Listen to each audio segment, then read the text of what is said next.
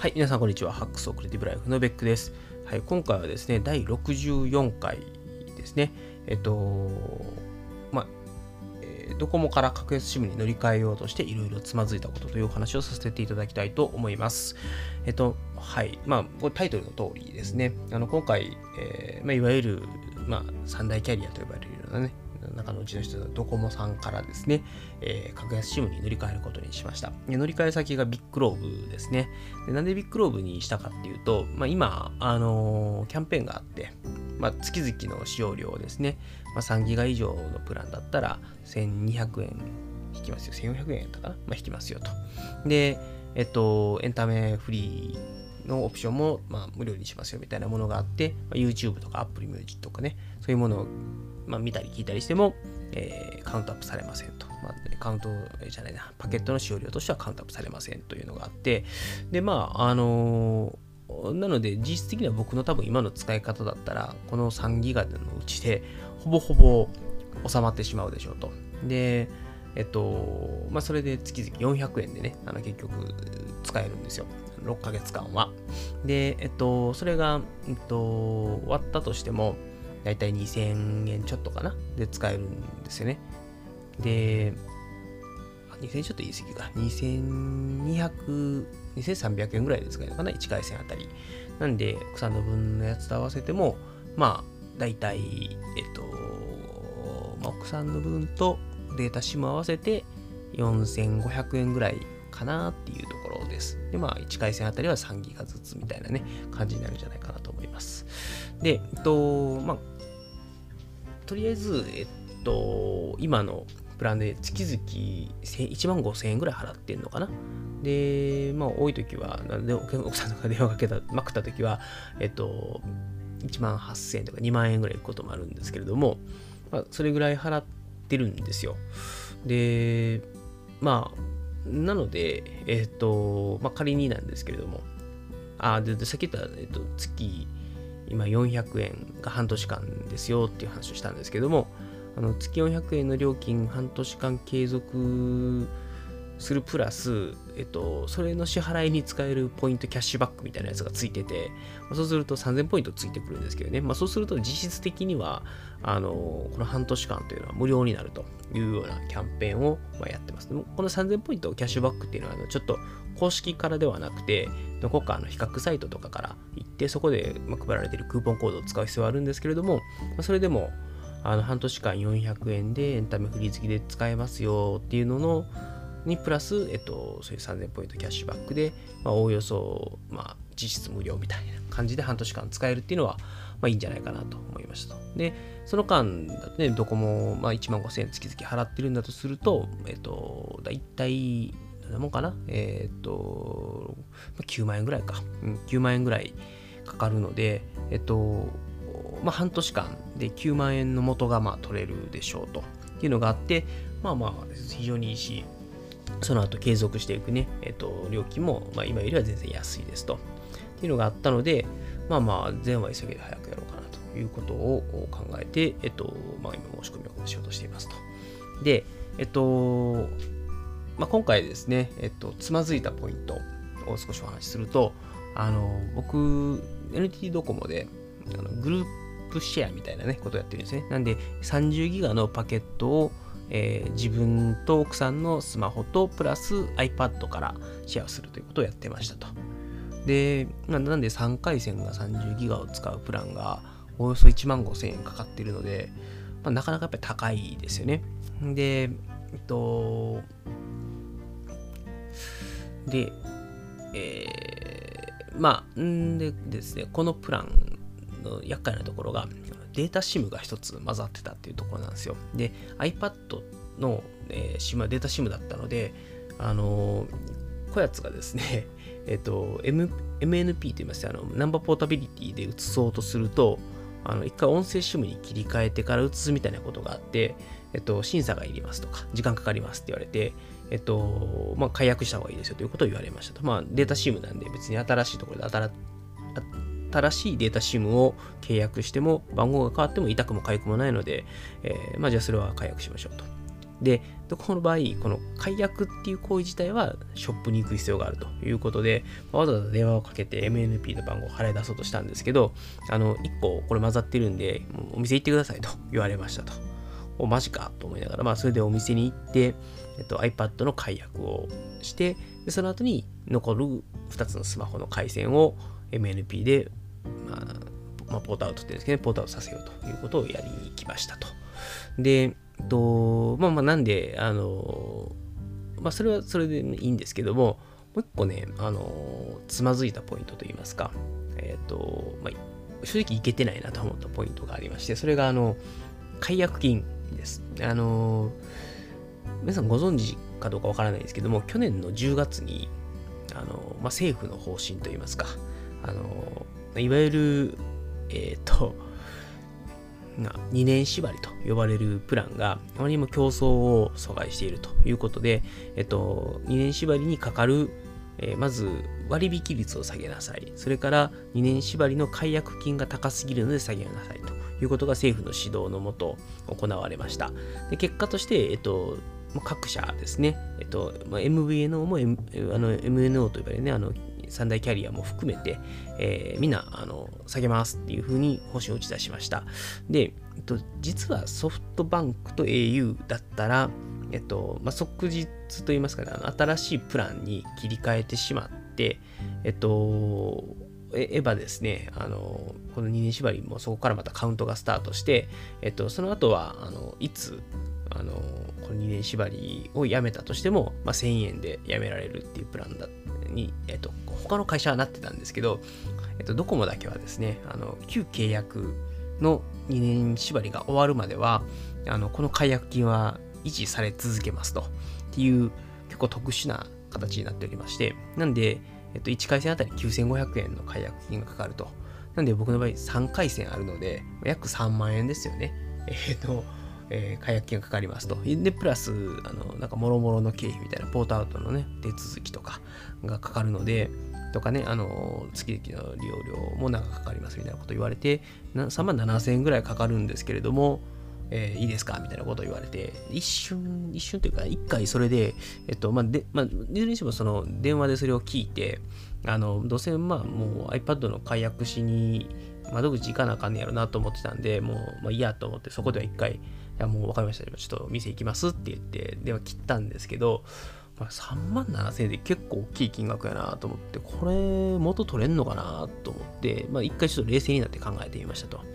で、えっと、まあちょっとね、条件がいい分ではないのがちょっと申し訳ないんですけども、あのー、今のプランで1万5000円払ってますと。で、仮にまあビッグローブに変えたとして、えー、と、まあ、実質無料期間が半年間続くというようなプランで契約できそうですと。でそうすると、ドコモの回線を使い続けると、さっき言った9万円半年でかかるので、あ、まあ3万7千円だったら、この9万円が、えっと、浮く分で全然ペイできるなと思いましたと。で、えっと、なので、まあもういいやと。とりあえず、もうこれも必要経費と割り切って3万7千円払ってしまおうと。1年間ね、待って、そこでこの3万7千円が3万7000円で約3万円の医薬品がかからない状態になるのを待ってると、まあ、今ね、3月で、来年の3月まで、えっと、この解約金がかからなくなるというか、まあ、2年縛りの終わりがね、来ないって言ってるので、そうかと思って、じゃあ、まあ、1年間使い続けたら、まあ、ざっと、えー、1万8000円ぐらいかかるのかと思って、1万8000円じゃない、18万かかるのかと。じゃあ、まあ、あの、格安 SIM に変えてしまえば、あの、これが多分半年間タダで使えて、えー、かつ、その後も、えっ、と、月々4、5千円ぐらいなのかな？うん。まあ、4、5千円で、使い続けても、えー、と、まあまあ、5000円は言い過ぎかな？4000円ちょっとぐらいで使えるんですけどね。4000円ちょっとで使い続けて、えー、半年なんで、まあ、2万4000円かと。まあ、年間で2万4000円で使えるんやったら、あの、ね、わざわざ1年待って、えー、っと、その10、ん ?18 万 ?18 万言い過ぎ ?18 万だよね。18万。うん、2万4000円やったら全然元取れんなと思って、まあ、えええかと。で、もう一つ実はちょっと思ってたのが、あのー、ね、楽天モバイル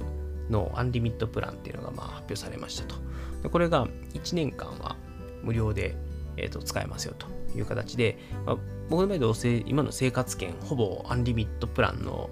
エリア内なので、あの、これを組み合わせて使えばいいんじゃないかと。あの、なので、1個ね、テザリング用の端末か、ちょっと考えているのが、あの iPad で解約しちゃった SIM に、このアンリミットの楽天の SIM を誘おうかな、みたいな感じのことを思ってますと。まあ、ただ、オフィシャルには楽天モバイルって、あの、えー、iPhone、iPad には対応してませんということを言っているんですけれども、まあ、おそらく、えー、っと、僕の iPad のですね、えっと、今、シムロック解除はしてあるので、に挿せば、まあ、使えてしまうんだろうと。で、別にあの音声回線使わなくてもいいので、えっと、パケットだけ、まあ、使い続けられれば、まあ、それで全然問題なしですと。で、まあ、楽天の自社網の中にいる間は、まあ、テザリングを使っても、えー、いくらでも、まあ、リミティッドといいますかね、あの制限なく使えるので、あの自分のスマホとかね、奥さんのスマホとか、まあ、外にいるときには iPad でテザリングして、えっと、楽天のネットワーク使えばいいじゃんみたいなね、ことを思ったので、まあ、そうすると多分なんですけど、将来にわたっても今の3ギガプランとかね、下手したらもう1個下げてもいいぐらいで、まあ、まあ、でもさすがにそうすると別に iPad が、なくなった瞬間にネットにが遅すぎてちょっときついとかになるかもしれないんで、まあ、iPad で行くか、ちょっと別の Android 携帯とかを使って、えっと、まあ、1年間は楽天のこのアンリミットを、まあ、テザリングすることによって、パケットの上限というのを気にしなくていいようにしようかなというふうに思っていますと。まあ、なんで、えっと、まあ、いろいろもろもろ考えて、とりあえず当面1年間は、えー、あまり難しいことを考えずに、うんと、このビッグローブプラス楽天アンリミットを使って、どこまでかかるはずだった18万を、えーまあ、先ほど言った2万3000円とか2万5000円ぐらいにね、抑えようかなと思っています。で、えっと、まあ、とはいえ、おそらく、あの、まあ、ちょっとね、日本の他の地域に行ったりとかした時にも、あの、楽天のアンリミットプランの外に行っちゃう場合もあると思うので、まあ、そういう時にちょっとパケット量がちょっと足んなくなった時とかは、まあ、ビッグローブの方に足すとか、えー、楽天の方に、えー、足すとかっていうことをやって、まあ、あの、しのげばいいかなと思ってます。まあ、それでも、まあ、さすがに18万とかかかるってことはないと思うので、えー、まあ、しばらくはビッグローブプラス楽天アンリミットで行ってみようかなふうに思っています。はい。で、えっと、当面はと言ってるのは、あの、おそらく今度、えっと、おそらくじゃない、この1年以内に楽天の、え、アンリミットプランが iPhone にね、正式対応する日が来るんではなかろうかと思ってますと。で、その時に改めて、えっと、もう一回ナンバーポータビリティで、ビッグローブから、えー、楽天の方に全部移すということをやろうかなというふうに思っています。で、まあ、あのー、まあ、まあ、詳しくはその辺の裏事情はどこかでお話しすることもあるかもしれないんですけれども、あの、今のところの、えっと、当面の方策としては、えー、と楽天に最終的には集約したいなと思っているんだけど、えー、まだ iPhone、iPad が正式対応していないので、ビッグローブと楽天アンリミットを、まあ、テザリングする形で、えー、1年間を耐えてみようかなというふうに思っている次第です。まあ、もしかしたらね、あの、ちょっと楽天の対応があまり早くなかったら、楽天の MVNO のね、方が、今年の5月かなに、えっと、新規申し込みを停止するって言ってたので、まあ、それはもう多分申し込めなくなっちゃうので、まあ、もし楽天の MNO 側の SIM が1年以内に iPhone、iPad に対応しない場合は、まあ、もう一回ちょっとどっかを挟んでみようかなというふうに思います。あの、今ね、あの、例えば20ギガとか30ギガの使い放題をみんなでシェアしてっていう回線契約でも大体5、6000円でで使えるんですね。あの、エキサイトモバイルっていうところと、えっ、ー、と、YU モバイルかな？が、まあ、なんかそんな感じのプランを出しているので、あの、まあ、ちょっと、うーん、まあ、大量のパケットを使いたい、家族でシェアしたいみたいなユースケースが出てきた時には、てか、あの、需要がね、うちの中でありそうだったら、あのビッグローブの半年が終わったタイミングか、まあ、楽天モバイルのアンリミットプランですね。楽天モバイルのアンリミットがあのあるところからはお金がかかる。まあ、1年経ったらお金がかかるようになるので、まあ、その時に、えー、まだまだ iPhone 対応されてませんよっていう状況だったら、えー、と、ん？うんうんと、先ほど言ったエキサイトモバイルとか、えー、と、YU モバイルかに集約するということをやってみようかなというふうに思います。すみません、今ちょっと若干ですね、またいつものノリで深夜で撮ってるんで、少しトーンが低めですが、まあ、そんなことを考えていますと。ということで、ちょっとつらつら喋っちゃったんで、まとめると、あのー、まあ、今回ドコモからビッグローブに回線を変えましたと。で、えっと、今までは30ギガをみんなでシェアするっていうプランを使っていて、えっと、まあ、それを合計3回線で使ってたんですけども、まあ、それが、あのまあ、1万5000円ぐらいかかってた、月々1万5000円ぐらいかかってたので、まあ、それをビッグローブに変えて、えっと、日足をかけましたと。で、ビッグローブは1回線あたり3ギガのプランを使っているんですけれども、まあ、これを、えっと、僕と奥さんがそれぞれ別々の契約で結んで、えー、半年間は、あのまあ、400円でエンタメフリーオプション付きで使えますよ。でも3000円キャッシュバックがあるので実質タダで使えますという、えー、形で、えーまあ、ドコモで言うと9万円かかるはずだったところを0円にするという形で、まずはあのメリット享受です。まあ、ただ、あのドコモの解約金が予想外にですね、3万7000円ぐらいかかっちゃうということを言われたんですが、まあ、半年でね、9万円浮くんだから、あの3万7000円は、まあ、ちょっとね、最初痛いですけど、まあ、いっかと。あの必要経費だと思って、まあ、払いましょうと。で、えっと、まあ、あとですね、そのドコモの解約をやるときにデータ SIM が1個混ざっていたせいでとかね、あとはグループ割引みたいなことやってたせいで、解約が七面倒くさくなったんで、えっ、と、電話では解約といいますか、えっ、と、MNP と解約を一気に済ますことができなくて、まあ、めんどくさくて窓口に行きましたよという、まあそういうのがつまずいた話としてありましたと。で、今当面考えている方策としては、えっ、と、まあ、ビッグローブプラス楽天アンリミットを、まあ、テザリングで使っていくっていうことをやりつつ、えっと、まあ、1年後までに、えー、楽天モバイルが iPhone、iPad 対応してくれれば、えー、っと、先ほど言ったように、えっと、楽天アンリミットの方に、えー、今使ってる iPhone を全部集約したいなと思っています。で、その時にまだ、えー、楽天アンリミットが iPhone、iPad 対応してない場合は、まあ、もう一回ちょっと、まあ、しばらくは格安 SIM を使い続けるんですけど、あのー、まあ、おそらく、うんと、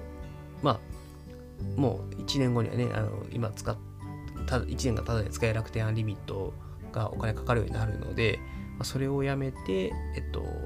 ビッグローブをやめて、まあ、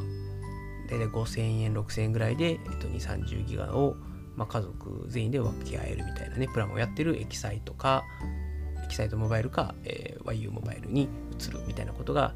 あり得るかもしれないし、まあ、それはちょっとめんどくさいんで、できれば、あの、ね、自分の iPhone、iPad、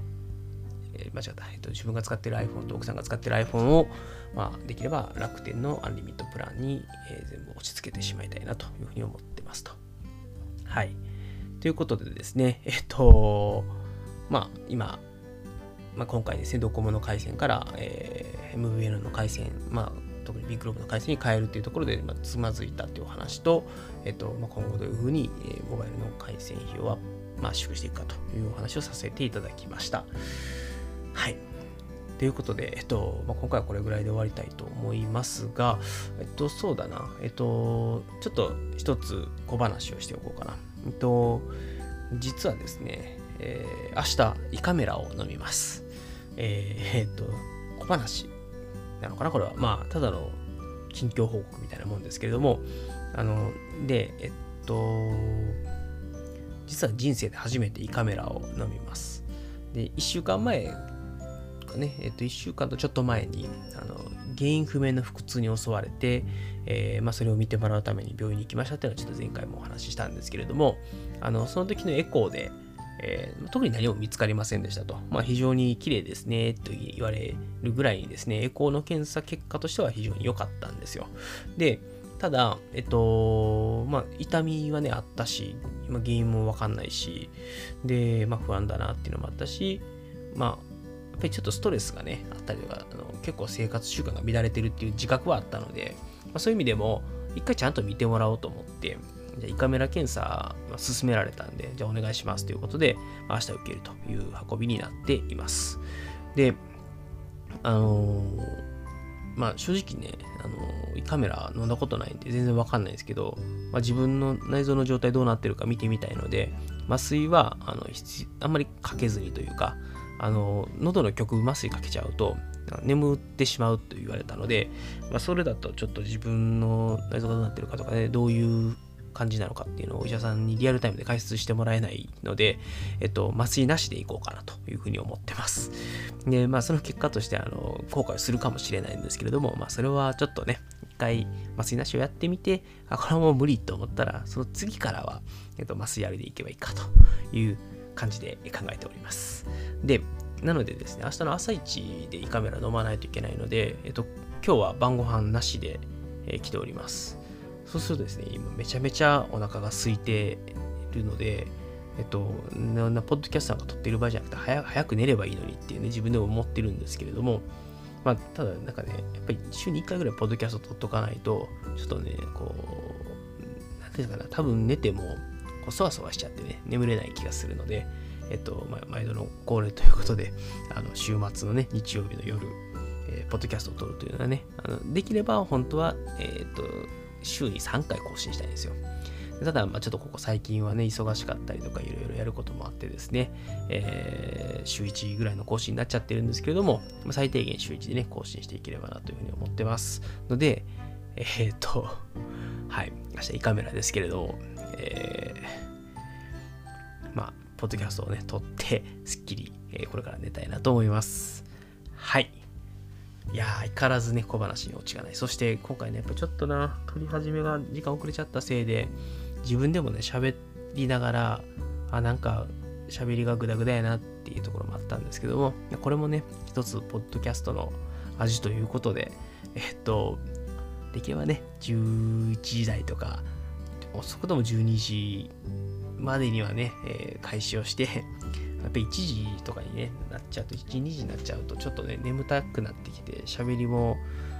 ね、ちょっと柔らかくなっちゃうので、柔らかく違うな。なんて言うんだろう、こういうの。まあ、ぐだぐだになっちゃうので、えっと、できるだけ早く、ポッドキャスト収録を始められるように頑張りたいと思います。はい。ということで、今回は第64回、えドコモから格安 SIM に乗り換えようとしていろいろつまずいたことについてお話をさせていただきました。えっと、はいそれでは、えっ、と、皆様、ダメだな、今日なんかノリがおかしいな。えっ、と、早く寝よう。はい。それでは皆様、最後までお聴きいただきましてありがとうございました。えー、また次回もお会いいたしましょう。それでは皆様、さようなら。